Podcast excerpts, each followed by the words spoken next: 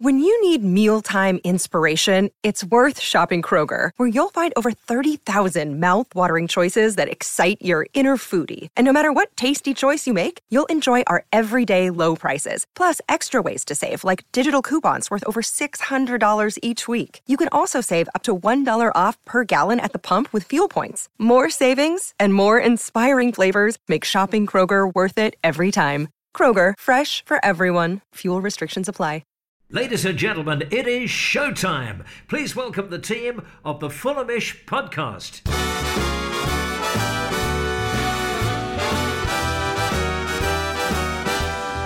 It's the Fulhamish podcast, your independent voice of Fulham FC. My name's Sammy James. Welcome to the show. And on today's episode, we're going to be looking back at the final pre season match, a one all draw against Unai Emery's Villarreal at Craven Cottage. The first time that we saw the Riverside stand in action as well.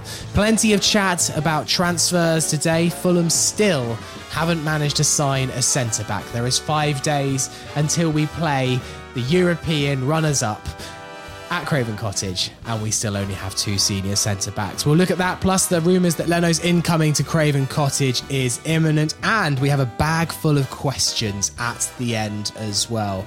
And it is the first kind of Sunday podcast of the year where we vary up the lineup and look back at the last match. And I'm really happy uh, that that is the case. I'm joined by Jack Kelly. Hello.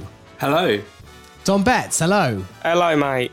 And live from Germany, Archie Rintut. Hello. Hey, Sammy. Two pods in three weeks. Uh, we are we are blessed. London buses, mate. Yeah. yeah more, long may it continue. so, Archie, see you in what January? Yeah. um, Dom, I just wanted to quickly um, get your view because you've just come back from the Lionesses parade in Trafalgar Square. Um, how was it? I'm I'm very jealous. No, it was good. Um, I said I was at the game yesterday at the Lions game. I think I thought it was fantastic. Um, and it's I said England going to do double this year, so it's a it's, it's perfect, mate. no, I said I, I, no, it was re- it was really good. Um, but I said it's such a different kind of atmosphere. It was so much better organised than the men's Euros last year. It was genuinely ridiculous. Why? What happened then? Was there something to do with my... the flair? I saw. Oh, I forget. Anyway, and most importantly, the Lionesses won, um, which was uh, pretty exciting. Fourth time lucky for me in a European final. You know, uh, we'll, we'll, eventually get there. They all went to extra time, but uh, eventually, eventually managed to see a team I actually like win. So, come on, the Lionesses. Yeah, it was really, really good yesterday. Um, it slightly overshadowed the one-all draw with Villarreal, which I thought was disappointing. Really, you know, I think I feel like you know, news at ten. I don't think that the Lioness should have been the leading item when Fulham uh, got a late equaliser against Villarreal in a friendly at Craven Cottage. Um, Archie, obviously, you were watching in Germany in England colours. Um, how was that for you behind enemy lines, effectively? It was fun. I went to take it in in an Irish pub so I could at least feel Neutral. like I had some support. And yeah, uh, it was it was a shame not to have English coverage, uh, given the things that I saw that Ian Wright and Alex Scott were saying after the game. But yeah, I, I have to say it was a bit disappointing that when walking home after it, there was nobody on the street, nor was there anyone really before the game like it was just really dead quiet. And that's despite the fact that the average um, number of TV viewers on Sunday for the game was 18 million in Germany. Well, it was it was literally the highest record attendance that any Euros game has ever had. Mm. It's not it's not men's Euros or women's Euros. It's the highest attendance that any Euros game has ever had.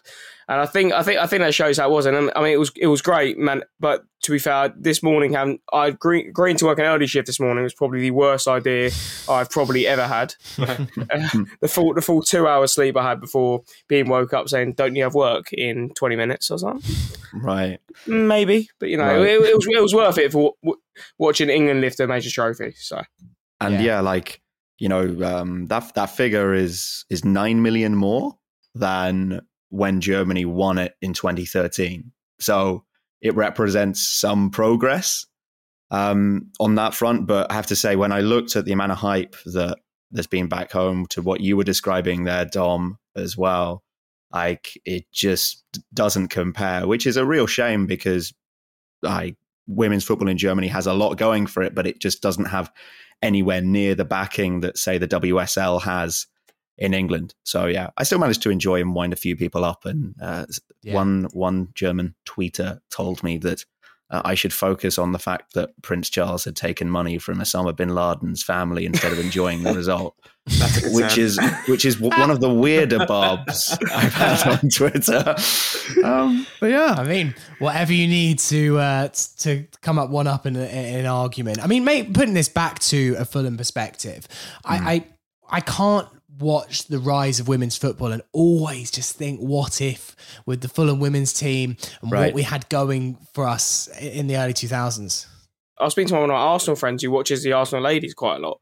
And I was, I said, back in the early 2000s, like we had one of the best women's teams in the country at the time. You know, yeah. Rachel Yan- Rachel Yankey left Arsenal to come mm-hmm. to Fulham because we were one of the pro uh, pro teams at the time and then obviously she went back to Arsenal later on. But I said it's it's it's it's, it's crazy to see sort of what our women's team was at that point. If you compare us to maybe a team now, you, are looking at what Chelsea's ladies are now, pretty much. We were like the only pro team at the time, and it's just it's just a shame to see sort of what's happened to the women's team, really. That was yeah. the first final I ever saw Fulham play in. I think was the FA Cup final when we lost to Arsenal and we missed a penalty. I remember because I was behind the goal at Selhurst Park. That was ah, frustrating. Interesting. Yeah, I mean, look, I think I think it's been well documented. Mohamed Al Fayed, his intentions were in the right place. He just mistimed it. We were just too early to try and go professional. Twenty years, really, um, it's been um, since Fulham did that, and, and and what's now kind of exploded into the WSL. And look, the, the Fulham women are, are rising up the ranks, but it's a, a, pretty slow burner. I don't think they have any ambitions yet to become a, a WSL team, but uh, you know they they have been moving up the leagues, moving up the ranks, and, and fingers crossed one day Fulham can get closer to where they were. Because I think if you watch yesterday's game and, and think that women's football isn't going anywhere but uh, skyward, then um, I think you're kidding yourself, to be honest. Well, I think the most important thing watching yesterday was it, you people, a lot of people watching the game, especially in the same, didn't see it as a women's game. They just saw it as a football yeah, game. Of course, that's what it was. It was. It was. It was an. Ex- it was an exceptional game of football. I thought seeing England's goalkeeper, I thought was probably better than a lot of Fulham goalkeepers I've, I've, I've seen when it comes to collecting balls from crosses, especially. So yeah, I think I think uh, I think this tournament and yesterday was a has to be and should be a turning point in when it comes to women's football in England. Right, let's get this back towards Fulham. And uh, Jack, uh, we haven't done any three word reviews from yesterday's game against Villarreal. Uh, I gave you the honours. So, what were the best ones that came in? It was sort of slim pickings because it was a friendly. There wasn't too much in terms of people commenting, but um, interaction was not the uh, the usual busy heights no. that it is. there wasn't the, it, there wasn't the creativity as there usually is. But there were some decent ones. I picked out three. Um, okay. Stephen Sheldrake, our very own, he said uh, Fulham's Villa reality check, which is clever, but yep. not, not quite representative of the game, I don't think. he wanted the pun wanted, yeah. more than the actual description of the game, but yeah, it's yeah, a good one. I've been in that situation definitely before. um, Jexon, J X E Z O N, with Mbabu fueling fire. I like that a lot. But yeah. my favourite is Jay Sampson with really annoying keeper. And if you're at the game, you would definitely know. You would definitely know. Really, the keeper was so annoying, so annoying. Okay. Well, uh, he had a bit of a nightmare in the semi-finals, didn't he? He was the one that uh, uh, gifted Liverpool a couple of goals in the Champions League. So gifted um, is quite a nice, nice way to put it. Sam. Yeah, uh, interested to hear more about that. Well, it, look, Jack, it was a one-all draw uh, against Villarreal, which it, it, feels like quite a admirable results. They were in the last four of the Champions League last year. And as I said, if it wasn't for um, those goalkeeper mistakes in the second leg, they did really push Liverpool all the way um, in that semi final. And I thought Fulham had the better of the game. Like, unfortunate that. Villarreal scored when they did um, mm. towards the end of the first half, but Fulham pushed and pushed and made some really nice openings. Um, and I thought were fully deserved of the not a point because there's no points, but of a draw. Yeah. Yeah, it was it was a good game of football. It was a good run out for the boys. Um, from the off, we literally attacked 20 seconds in, won a corner. Pereira was lively, and uh, Mitrovic got a header over the bar. Uh, and Villarreal scored with their first chance of the game, really, um, in the first half. They, we, we were really good, and there was a couple of really beautiful pings from uh, Bobby De Cordova Reid and, and Palhinha, like some really nice bits of play. Pereira was very, very lively, like I said, and um, I was really impressed. Let's put it into context that Villarreal did play on Saturday against Southampton, so they sort of like played half a first team, half a second string team. Uh, they would have done the same against the Saints at St Mary's on Saturday as well. But there were some notable players in there. You know, Parejo, the goal scorer, Gerard Moreno came on. Uh, there was some really decent players. Their left back was very poor. I can't remember his name, but he was he was he was rubbish. And yeah. uh, I was impressed with Fulham, and I thought Mitrovic especially looked very very like fit and up for it, and as fit as I've ever seen him. And what was the Riverside stand looking like yesterday, Jack? Obviously, the first time that fans um, were in the stand. It's just the lower tier for now. The upper tier still uh, a work in progress. Was it was it weird to see fans in there after obviously a full season of us being there and, and no fans apart from um, what was his name, the flag man, Junior. Junior. Mm. yes, Junior the flag man. They they're good times. I forgot about Junior. Yeah, the, the Riverside it looked good to see fans in there. Finally, it's been so long since we've actually seen fans in there. Um, I have to say that the stand itself, from where I was sitting, just looks absolutely magnificent. Um, I think the interior still needs some work done, definitely. I saw some pictures, and you know, there's there's some things that need to be improved. But I think having fans in there, were very close to the action, you know, close to the dugout, you know, really good insight into you know how the managers how the managers behave on, on the touchline throughout 90 minutes, and they would have seen you know Marco Silva and Unai Emery, you know, two very good managers, at high caliber managers, and I think I think it looked good. Uh, obviously, it's going to look a bit weird with a whole empty upper tier for the whole season. But it's nice to have fans back in the Riverside and a nice change of lager choice in Craven Cottage with Camden Hells. It will divide opinion, but San Miguel gone, Camden Hells in for me is a huge, huge upgrade. See, everyone's been slamming Fulham's recruitment over the summer, and, and little did we know. There was pictures of that gin, prosecco, and Pimm's bar. I mean, please can you find something more Fulham than installing, installing that in the new stand? Sounds a bit of me that. Jack, thank you so much for giving me one reason to be cheerful about going back next season because I've been struggling the last few weeks. No, just really wait for it. At six pound eighty a pint. Oh, you know what? Um, I th- I think right. If you, if you analyze this, pro- if you analyze this properly, though, a pint of Camden Hells in a London pub is probably six to six fifty. So mm. I'm thinking 680 for a pint in the ground isn't actually too bad. That is two of the questions that we've got done. Uh, BK asked, "What is Dom's reaction to six pound eighty pints in the Hammersmith end?" Uh, and Hin said, "What are Dom's feelings about six pound eighty pints in a tight concourse?" I mean, I guess it depends when you drink it, isn't it? Because it feels like quite good value if you're in the nice plush Riverside, but if if you're behind the hammy end and, and hemmed in, I don't know. It's, it, it, I'm not paying more than five pound fifty for a pint. You're not getting a pint then. Uh, I'll, just, I'll just I'll just come down and watch it in, watch it in the concourse like usual. Then you know. Yeah. So will you so, be having half pints then? I don't think you can get half pints. You can't get half pints. I don't really know what mm. they're going to do. Like, are, are they like putting it across the ground, or is it just in the Riverside stand? Well, I heard it's in the in the Hammersmith as well, like the whole ground. And I was in the Johnny Haynes, and I walked past the, the concourse. I mean, to be, to be fair, I mean, what I mean, it's, it's a bit like Wembley yesterday. I was like, whatever they're going to charge, I'll pay for it. I mean, it's like, oh, is that seven pound fifty? Yeah, I'll probably pay for it anyway. What's frustrating is last season, you know, albeit it was San Miguel, the worst lager in the world, you could go to the ground before half two and get a pint for three pound fifty, and after, I hope be, they, I hope they continue that. I really hope they continue I, that. I, I hope they do, but I have a feeling they won't. Uh, we've got slightly away from the game here, but uh, I don't. I don't mind it. Are we discussed um, the game yet? Archie, I just wanted to get your thoughts on Kevin Mbabu. He was obviously instrumental in Fulham's equalising goal. What a ball from TC mm-hmm. um, round the corner, absolutely lovely. But a great run from Mbabu. He kind of starts the move and then is obviously pivotal in it. Uh, crosses it for Mitrovic who scored. Um, but yeah, I, I, just wanted to get your thoughts on Mbabu. Obviously, came from Wolfsburg, uh, your patch. Uh, so, uh, well, what, what's what's your thoughts on the move? If you looked at where Cologne is on a map and you looked at where Wolfsburg is on a map, they're not near. It's a big patch you've given me there. I'm saying that Germany, the whole of Germany is your patch. Yeah, I'll, okay, I'll take that. Um, yeah, it's it's about a three hour train ride, uh, but still your patch. So Kevin Mbabu, his his best season at Wolfsburg, was uh, the his penultimate one, uh, not this one which just went by, where he and the rest of the squad had a pretty torrid time. He is somebody who enjoys getting forward, as we saw in that brief stint yesterday. There are big question marks over his technical ability, but physically, he is something to to really be mindful of if you're an opponent.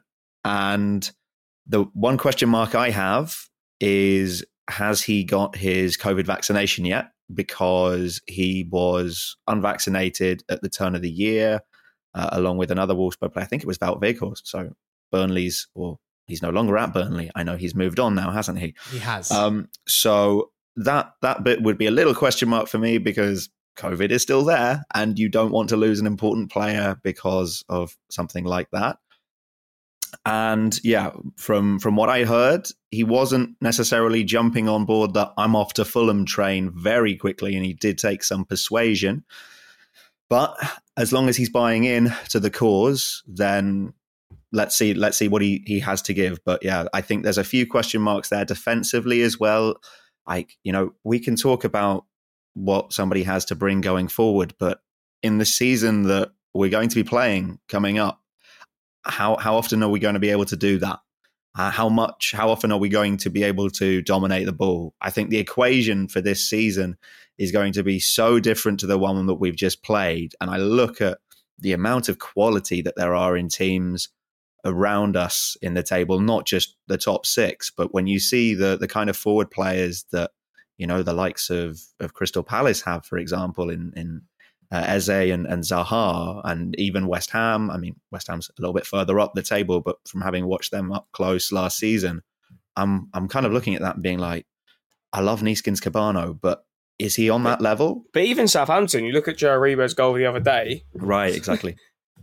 he's, he's, he's, he's, he's, waltzing through uh, the Villarreal defence in, mm. in that goal. But obviously, I know they lost the game in the end. But yeah, it's yeah, I said it's it's just it doesn't sound like Fulham to sign a fullback who can't defend. Huh. we do love them. Um, Dom Mitro uh, bags the goal. He's now scored in quite a few preseason games. If I'm not mistaken, I think he scored in every preseason game that he has played. He he scored in the uh, he scored in the game against he didn't play in the Nice game, but he scored against Benfica. He scored against Estoril. Uh, he's now scored um, against Villarreal, and I'm just very excited. There's obviously numerous problems across this team. We're going to come on to it. Centre backs, Harry Wilson out, etc. But if there is one positive that I feel like we can take into this season, I know Archie was searching for positives. It is the fact that Mitro is scoring and it looks like his tail up. And I do think that if you've got a confident Mitro, that is an unbelievable weapon to have because if you've got a goal a game out of him, I'm not saying he's going to get a goal a game this season, but I'm saying he's kind of potentially going to be boot. Here we go. Yeah, can't wait. what I'm trying to say is good that Mitro's on song because I think this is the most important thing right now that, that Fulham have going for them. I think it might be the most important season in Mitrovic's career. Really, you've got obviously yeah. him, him. He needs to prove himself in the Premier League because you've got a lot of people chatting rubbish that he can't do it in the Premier League. Even though Ivan Toney scored about fourteen penalties last year and scored one goal from open play, but like, and he's also he's got this season. He's got the World Cup where he's he's playing Brazil. He's playing Cameroon. Like he's he's he, this season is massive for Mitrovic because it's yeah. like if he gets I don't know, let's say 12, 13 goals and then he does fairly well in the World Cup. Let's say Serbia managed to get through that group in the World Cup. It's like it's it, he could really just shut all the haters up, really, because you know I I, I said I've I've been talk, I've talking about to colleagues and talking about to mates who support Brentford. I was like, yeah, yeah, yes, Ivan Toney did this, did that. But I don't think there's much difference in the regard to quality between the two strikers. Yes, they're probably both at the same level if we're if we're being re- being realistic. You know, both both are good penalty takers, both score goals, and I think that yeah, this season Mitrovic really needs to prove his haters wrong and show them that he is he is a Premier League striker because he is. Like, let's face it, you don't score forty odd goals in the Championship and not be Premier League quality. Everyone's like, oh, he's is he the Serbian Teemu Pukki? Well, no, he's not because because no. he, he, he, he he's never done that. exactly. And also that, you know, when when he, when we first came up, what did he get? 12, 13 goals in the Premier League that season? And yeah. I think that a lot of those goals were in the first half of the season as well. basically Ranieri came in and they and he stifled him. Scott Parker Scott Parker decided to manage the side and didn't play him. So I think this season really is the season where I think Mitrovic is going to prove a lot of his doubt is wrong. Yeah, I, fully hope so. And, Jack, you said that he he looked fit, he looked sharp. Obviously, other than the goal, just generally his movement was good. He actually had a bit of a horror miss, didn't he? Um, oh yeah, uh, was it, was it horror miss? Might be a bit strong, but he it's not quite. It's not quite Haaland levels in the Community Shield, but yeah. no. But he had a he had an open goal and hit the bar. Mm. Um, so not not the best. So I'm quite glad almost he did manage to get a goal because otherwise that might have been playing on his mind a bit. Yeah, the, the ball was whipped in at some pace, and um, yeah, he just you know made contact with it and it just hit the crossbar. It's one of those ones. Uh, quite unlucky. It's good to see that Mitrovic was also dropping deep, receiving the play like he was doing last season. His all round play is just phenomenal. He's so strong and even yesterday, he, um, I think there was a, it was right at the end of the game. It was just after we made it one all. We were attacking and looking to get a winner, and the referee there was like a foul, and the referee played it on. We had the ball outside the box, looking really promising, and then the referee blows for a uh, for a free kick the other way, and Mitrovic goes mental, gets in the referee's face. He can't believe it, and I'm thinking, bro, it's a, it's a friendly, just chill. He gets a yellow card. And actually, what worried me yesterday was João Palhinha, the most erratic player when it comes to tackling. He uh, he was diving all over the place. He did get himself booked, and uh, apparently, if you do get a red card in a friendly, you get a one match suspension, which would have meant he would have been out the Liverpool game. So he did get pulled off. Um, oh. it, no, he, he got substituted with ten minutes to go, I think, and uh, yeah, he was diving into challenges all over the place. He also went down injured for like a minute, and it didn't look good. And then he got up to his feet, thank God. Uh, and then there is a point to make that Kenny Tete looked like he pulled up um, and then he was substituted for Mbabu. But I think they were already about to make that change anyway. Um, and hopefully Kenny Tete is okay. We have a slight issue now with injuries with Harry Wilson, Natty Chabs, mm. um, and that is very concerning. Very concerning. Um, Archie's face when you said Natty Chabs. Um, Just imagine if we subbed Trevor Chalobah as well. Trevor Chabs and Natty Chabs. Chevy Chavs. the Chavs brothers. Um, Archie, uh, Harry Wilson out uh, potentially. We haven't actually heard, uh, but I've seen six weeks yeah. um, doing the rounds. So that's potentially the first five weeks of the season. So that's pretty much It's pretty much until the international break at the end of September. Yeah. Yeah. Uh, I mean, that is a blow. I mean, it, but it means that potentially Neeskens Kebano, you're up, pal. Hmm. And yeah, well, Bobby Decordova-Reid was was looking yeah. sharp, but I think he's one of these players where, and, and there's quite a few of them. You've you've got reservations, question marks over them whether they can do it this time because whilst we competed in our last Premier League season for for a lot more of it than we did in the previous one before that, it's it's whether you're going to be better than the teams around you. It's not just about competing; you have to win games. And to be to be fair to Harry Wilson, I had even though he had a great season last year, undoubtedly, I think I have one or two um, doubts about you know does he shoot too often, for example, and can he adapt his game to to the Premier League and being ruthless enough. And it's why I was relieved to see Mitro take at least one of those chances, but for him to to be out, it just adds even more pressure after Marco Silva's comments after the game and, and the transfer window that the club has had. And I, I don't think still lessons have been learnt. Okay, less players on loan. Congratulations, guys. Well done. But how can we be going into the season with 16 senior players, according to our coach? It's it's a shambles. Well, uh, good time to bring it up, Archie, because we're going to take a break and afterwards we're going to look at those Marco Silva comments and work out what Fulham need to do in order to try and save uh, this summer transfer window. Another day is here and you're ready for it. What to wear? Check. Breakfast, lunch, and dinner? Check. Planning for what's next and how to save for it? That's where Bank of America can help. For your financial to-dos, Bank of America has experts ready to help get you closer to your goals. Get started at one of our local financial centers or 24-7 in our mobile banking app. Find a location near you at bankofamerica.com slash talk to us. What would you like the power to do? Mobile banking requires downloading the app and is only available for select devices. Message and data rates may apply. Bank of America and a member FDIC. Hey, it's Kaley Cuoco for Priceline. Ready to go to your happy place for a happy price? Well, why didn't you say so? Just download the Priceline app right now and save up to 60% on hotels. So, whether it's Cousin Kevin's Kazoo concert in Kansas City, go Kevin, or Becky's Bachelorette Bash in Bermuda, you never have to miss a trip ever again. So, download the Priceline app today. Your savings are waiting. Go to your happy place for a happy price. Go to your happy price, Priceline. Part two of the Fulhamish podcast. It's Sammy here with Jack Kelly, Dom Bett, Archie Rind Tuts. Uh, just a quick favour if you're either listening on Apple Podcasts or Spotify, we always appreciate getting uh, positive, ideally, reviews of the podcast. Uh, you can give us a star rating on Spotify and you can give us a star rating on Apple, but you can also leave a comment on Apple as well.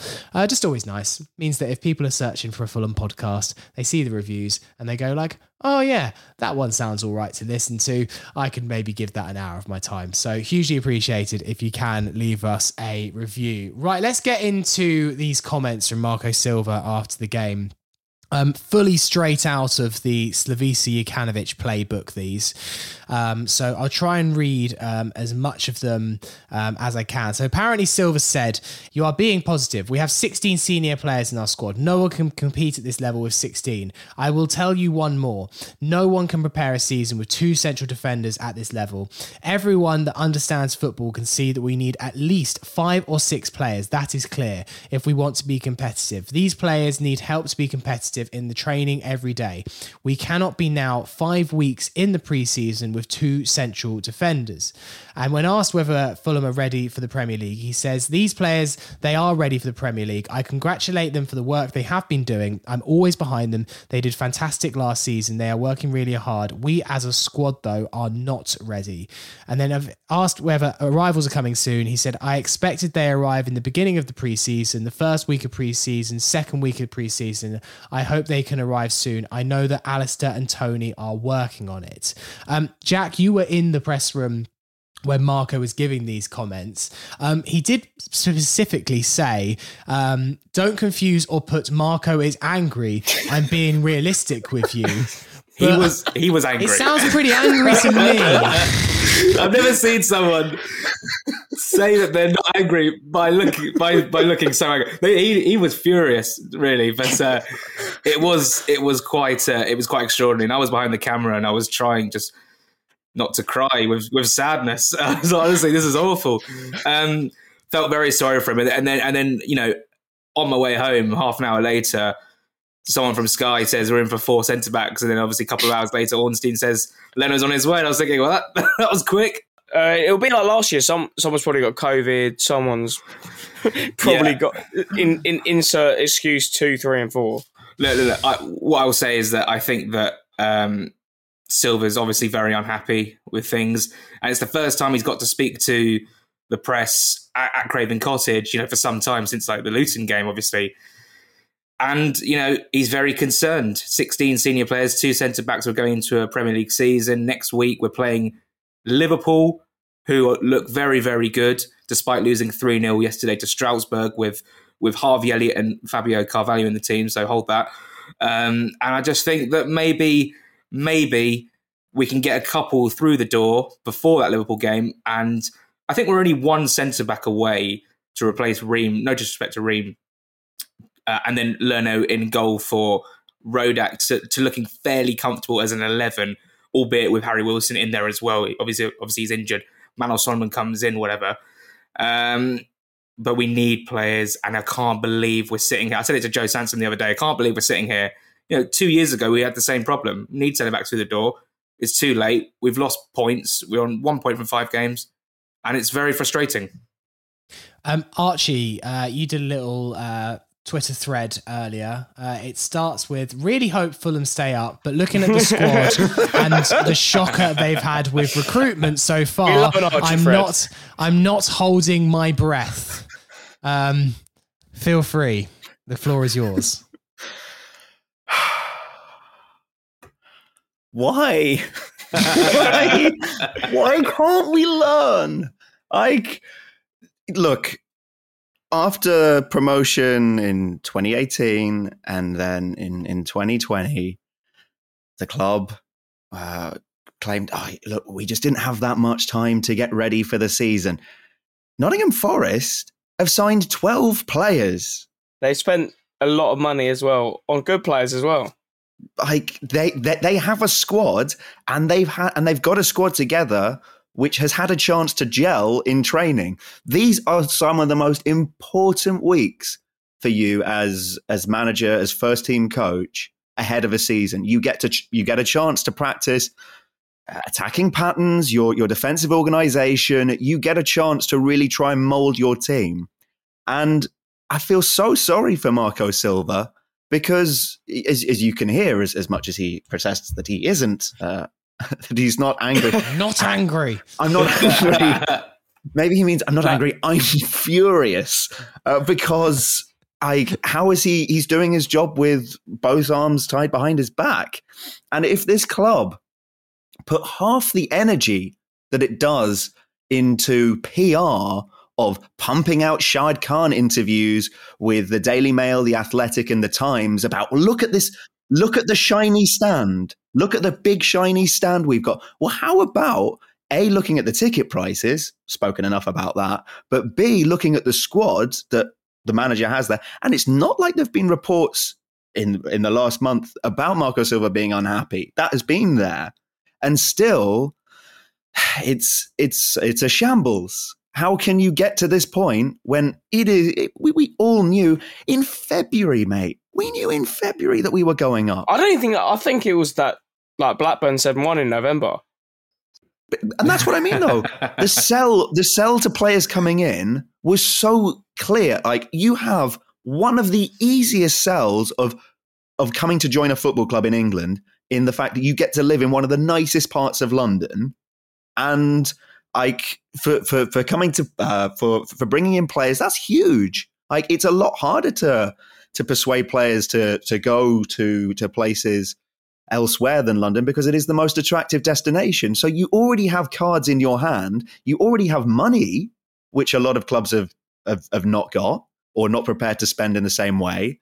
And yet you still manage to to blame it on the market, or I, it's just unforgivable. And if Marco Silva turns around and goes, you know what, guys, I'm not going through with this because you have set me up here to fail, I I get it because he's he's in a, such a difficult situation. Sure, you look at the first eleven and you're like, okay, but tell me that that first eleven is better than enough teams in this Premier League, and I'm still on the fence. And that's the problem. They've not given him a chance to succeed right now. I mean, Tom, just it's felt like the alarm bells on the centre back all summer. There just hasn't been that solid rumour that I'm like, and he, and some of the rumours coming out now, like Vestergaard. I mean, I, I would take Issa Diop, and I, I, could see the sense in that transfer, even though he's obviously had a bit of a disaster at West Ham. I kind of could get on board with that, but Vestergaard to me seems like panic stations. I just don't get why the most obvious position we needed to improve in, bar maybe left back, we haven't improved in. Like I, I just, I just, I just, I, I just don't get it. Like I just don't get what the sort of transfer strategy was. Like we've lost all advantage of getting automatically promoted. But that's it's, the point, Dom. But but that's the point as well. You you mentioned the transfer strategy. I think that whoever at the club put out this note that we, have got offers in for four centre backs, do you think that makes it look any better? It makes you look even more clueless. Yeah, it does. That you are going around a week before the season and you're saying, "Oh God, we, we need to get someone in. We've got four offers in." It's panicking. This should exactly. You you should, this should have been tied up at the start of the summer, not a week before the season where we're going in with a twig to face Liverpool's bazooka. For example, it's Issa Diop and whoever the, these other centre backs were after, who we've not been linked with. Maybe obviously people speak about Joe Rodon, but obviously it looks like he's going to Rennais for twenty million pounds. But like, it's like why are we not linked with these players? Because let's face it, no Fulham transfers come out the blue. Let's face it, like every Fulham transfer, you know is going to happen before it happens. Like I was sat in the Algarve looking at Manor Solomon the other side. Tony Khan will have a little statement at the bottom of every single transfer. I was like, Geezy, you're not doing anything. Well, I mean, if you think about go back to his tweet, 28th of September 2020. I apologise to Fulham FC supporters for uh-huh. our performance tonight. We've looked to add centre back since Wembley. I'm sorry we haven't yet, as two got COVID and we lost a free that we thought was closed and had another issue with a fourth centre back.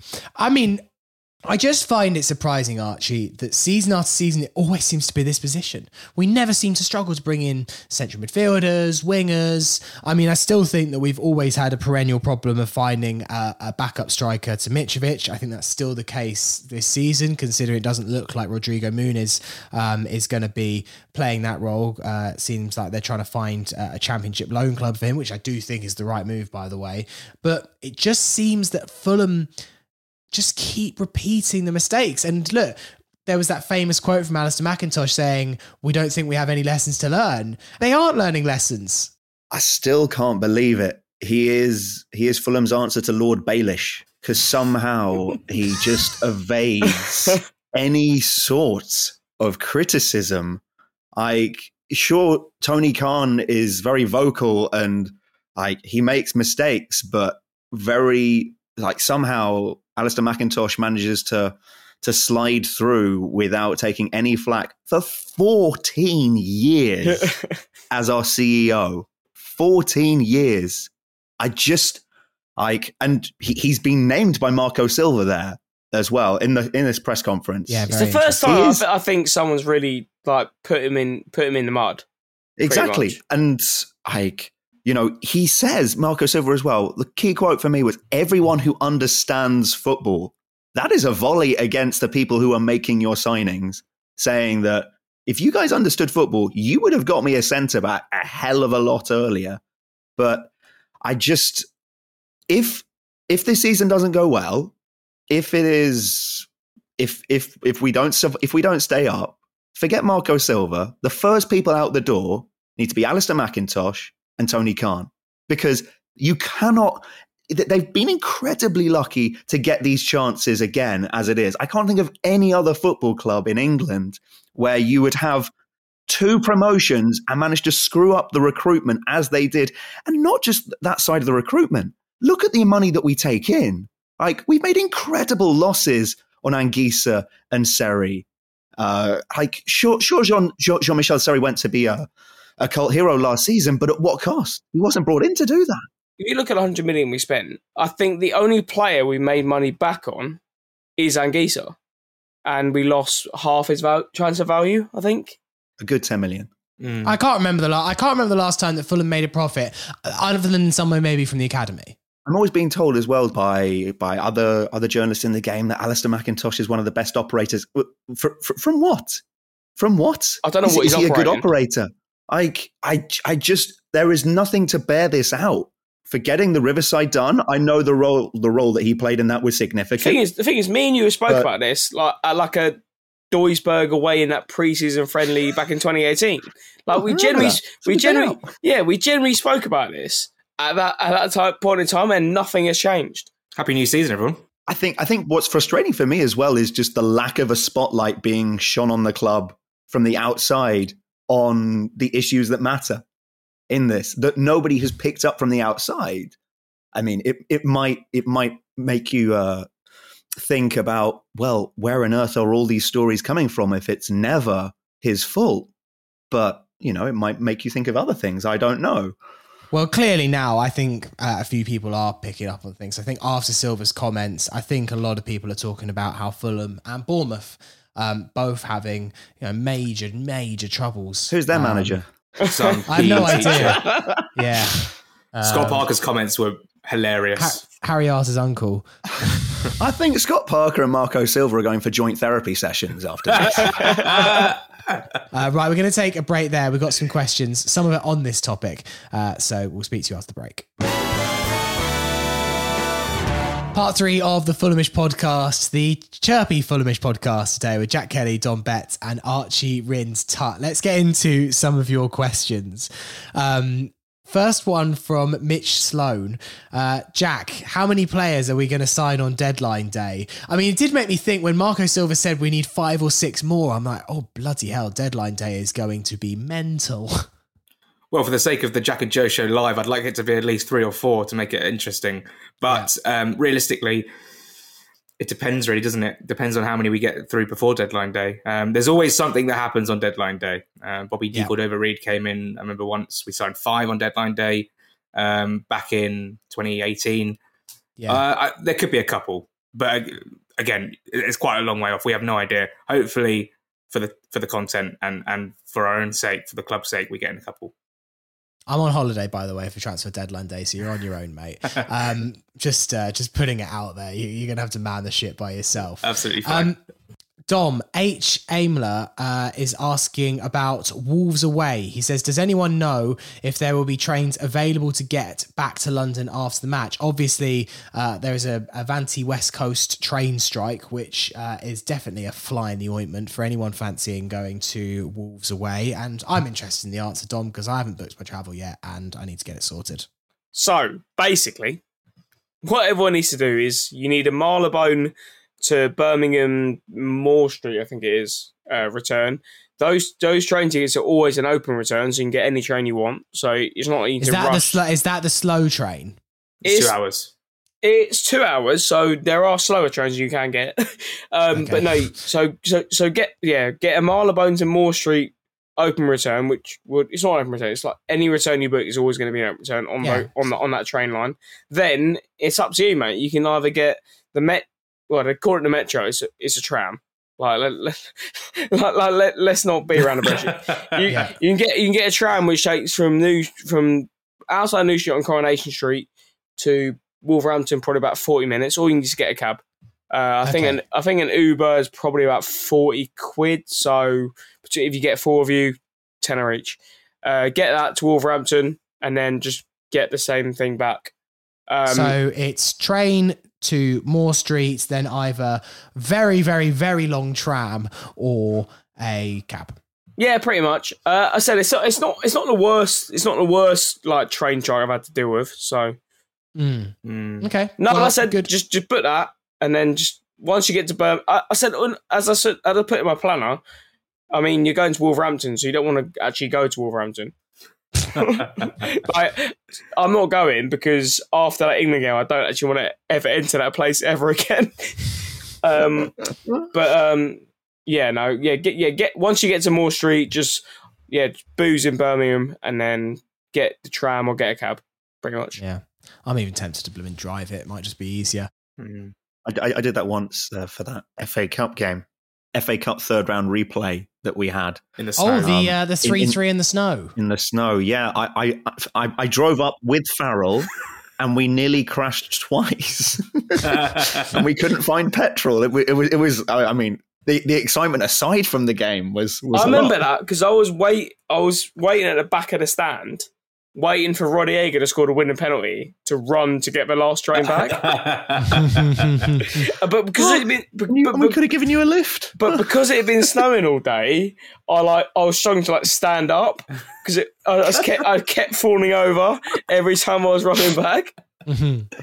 oh god. Uh, Another question. This one from Rick Cardis. Uh, Archie, I'll go to you on this one. He says, What is Tom Cairney's role in this team? Are we going to be able to get the ball from back to front? Seems like we might be missing something in midfield. Uh, now that Leno seems to be coming in and knowing that centre backs are an obvious need, what's our next biggest need other than centre backs? There's a couple of questions in there. Let's start off with Tom Cairney um, role in the team. Sure. I think that I, would like to see him. I, look, I, I, don't think he's he's going to be a starter to begin with in that midfield triangle of Reid, Palhinha, and and Pereira. I, I think that he's going to have to wait for his opportunity to begin with. Yeah. When he does play, I want to see him trust his instinct more. Sometimes with Tom Cairney, and I think uh, uh, that when you're playing in the Premier League, uh, you get punished for this the most. He overthinks, and you can see that you can see when he has the ball that he has the right thought. It's just he then makes the decision a little too late. So I think that there is a role for him. Uh, particularly, you know that that pass for for Mbabu yesterday that shows that he does have the the the tools to succeed in this division. And I think that actually when when you get stuck in as well, he, he can be effective, but he just needs to be a little more clinical, I think, in his in his thinking, and and then we'll have a chance. What was the next question? Uh, the next question was, what's our other biggest need other than goalkeeper and centre back? I think that there is a lack of of real terrifying pace um, on the wings. Uh, Solomon, uh, like Solomon for one, but we can't rely on Solomon alone. I think, mm. like for for all of the skills that Neeskens has, I think that is he going to be able to dart past players, or is he going to have to to box clever? I think it's the latter. So I'd like to see another player who has the ability to beat their opponent in a one on one situation, a la Ademola Lookman, for example, who is going to Atalanta, sadly, uh, albeit, you know, making sure that he never takes penalties again. Uh, that mm would be that would be probably my next problem area would be making sure that we have players who can help create chances, who have these moments of magic. Because I don't think that whilst I like um, I like the determination and work rate of Bobby De Cordova-Reid, I don't think he's got the ability to to out trick someone um, and dance past them. And we need those players who can do something. And I think there's a, a lack of them in the squad right now.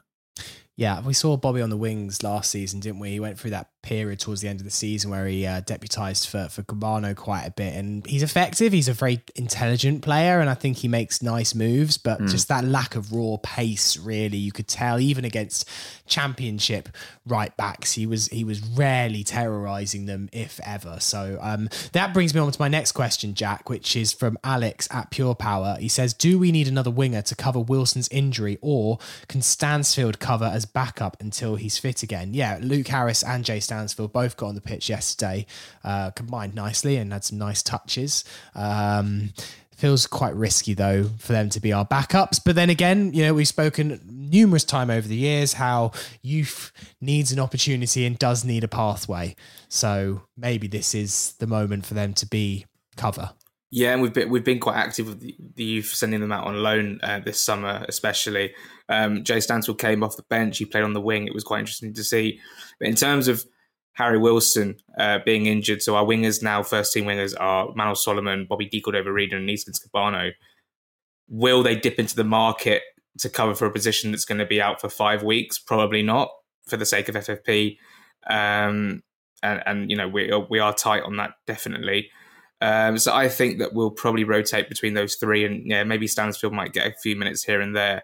Um, in terms of the Liverpool game, you'd probably start with um, Bobby De Cordova-Reid on the on the right and Solomon on the left, depending if he's if his match sharpness is all there. If not, Neeskens mm. Kebano. I, it's frustrating because Harry Wilson's a very very key player, and to have him out at the beginning of the season was really frustrating. Uh, but we do have a little bit of cover. I don't think we need to dip into the market in that position personally final one for you, Dom. Uh, this is from S. That's all I've got. Tim Ream, Darwin Nunez. How? Why? Oh. Uh, I'll start rolling it up now. Um, no, I just don't understand. I just don't understand how we've got to this stage. Like genuinely, like how we got to the stage where we're going to watch Darwin Nunez just put Tim Ream in a you know a role like, I'm, like, I'm going to challenge all of you. I really hope that Tim Ream does all right against Liverpool. I think everyone does. So much, so got, much is being made. So much is being made. I've got, no, I've got no issue with Tim Ream being good next season. I just don't think it's going to happen. No one's no one's saying that we don't want him to do well, Sammy. I think it's just we no, are that. also trying to be realistic about, you know, uh, look. Th- there's no player in this squad I like more as a human being than Tim Ream. uh, than than Tim Ream and how he leads the how he leads the team. It's just I think that the the step up and the gap from the Championship to the Premier League is huge. If you look at how Darwin Nunez played in the Community Shield, and you, you like he, he he was he was like battering like Nathan Ake and I can't remember who was the other centre back from Man City, but like he was like battering them. Like as soon as he came on, he I thought he was phenomenal. but I, I don't know. Like it's it's twelve thirty kickoff. Hopefully, just I hope he scores and Millie rocks in front of the Scousers. I couldn't be. I would love what nothing what more. Tim Ream. Yeah, yeah, Yeah. It's just same. Yeah. I just, I, I don't know. I, I do see, I obviously see the panic and, and stuff like that, but I'm just hoping, and maybe it's blind faith, but that it will all be, it will be okay. I don't think it's Sammy, the perfect I'll be the solution. first I would, person- love, I would back. love to have your posit- positivity. Like at some Sammy point. will be the first person if he sticks him in his pocket. The first person to tell you, you know what, got it, hands up, got it wrong. But yeah, I mean, I- I'm I'm I'm at least encouraged that as much as again, we're, we're great at having great human beings, but the football side, you know, not being the best. I, I look at Denis Odoi, like. I'm just relieved that I don't have to watch him turning back towards goal when marking a player this season against Premier League opposition. I, I wouldn't mind seeing Mary Earps sort of just being in goal for Fulham. this Could we sign Millie Bright? yes. Yeah, she can spread a ball. like sh- her passing range is phenomenal. Sign her up. She hasn't got a game at the weekend, has she? Yeah, she's, get, uh, she's get got- her in the centre mid. Get uh, get Mary Earps in goal. Uh, we're staying up, mate. It's coming home. Hashtag Right. sign Millie Bright. He already came home, so it's it, we're fine, mate. Oh, by the way, I walked past Mitrovic yesterday in the Johnny Haynes, and he smelt incredible. Like Good. incredible. That's what like we want to of, see. of, of, of what though? What? Just what like a, a perfume. It was a cologne Yeah, of yeah, some yeah, sort. sure, but you know, all, all perfumes aren't the same. I have no it- idea. I have no idea. I was looking for a divine sign that should I end the show? I think that possibly uh, is the moment right there, did, he, Jack. did he smell like an FC Cologne? Is what that's what he's asking. Yeah, from Cologne, of course. Sure, why not? Uh, right, that'll do for the podcast today. um, it's been, um, you know, I think we're all a bit frustrated. I think we're all anxious. I think we just need the season to start now. But Valanis Um, is one, so that's all. Yes, not all is all is okay with the world. And if Could uh, we delay it till we sign a centre back? What the whole season, Yeah, just Do you know what? I can't. I can't deal with the preseason stress anymore. I just want to get that first game out of the way. Fingers crossed, it's just like not a sha- uh, an absolute shambles, and then we can kind of move on. Because I think the whole ta- fan base is so tense right now. Um, rightly so, but it, it is it's a lot at the moment. Uh, all we need to do is name the podcast. So, Jack, what would you like to go for out of the three word reviews that you picked? Well, the pure obvious one is to go for uh, Jackson's Mbabu fueling fire. Very nice indeed.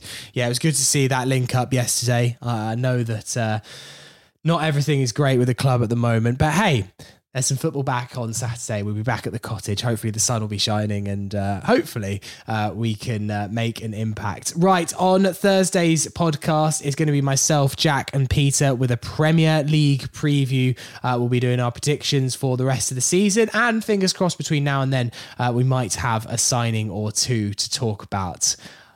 We'll wait and see on that one. Thank you to my guest today, Jack Kelly. Thank you. Thanks very much, Sammy. Dom Betts, thank you. Later, mate. And Archie Rhind-Tutt, thank you. thank you. Have a good start to your week. Hopefully, we'll sign a centre back in the next couple of days. Come on, you whites.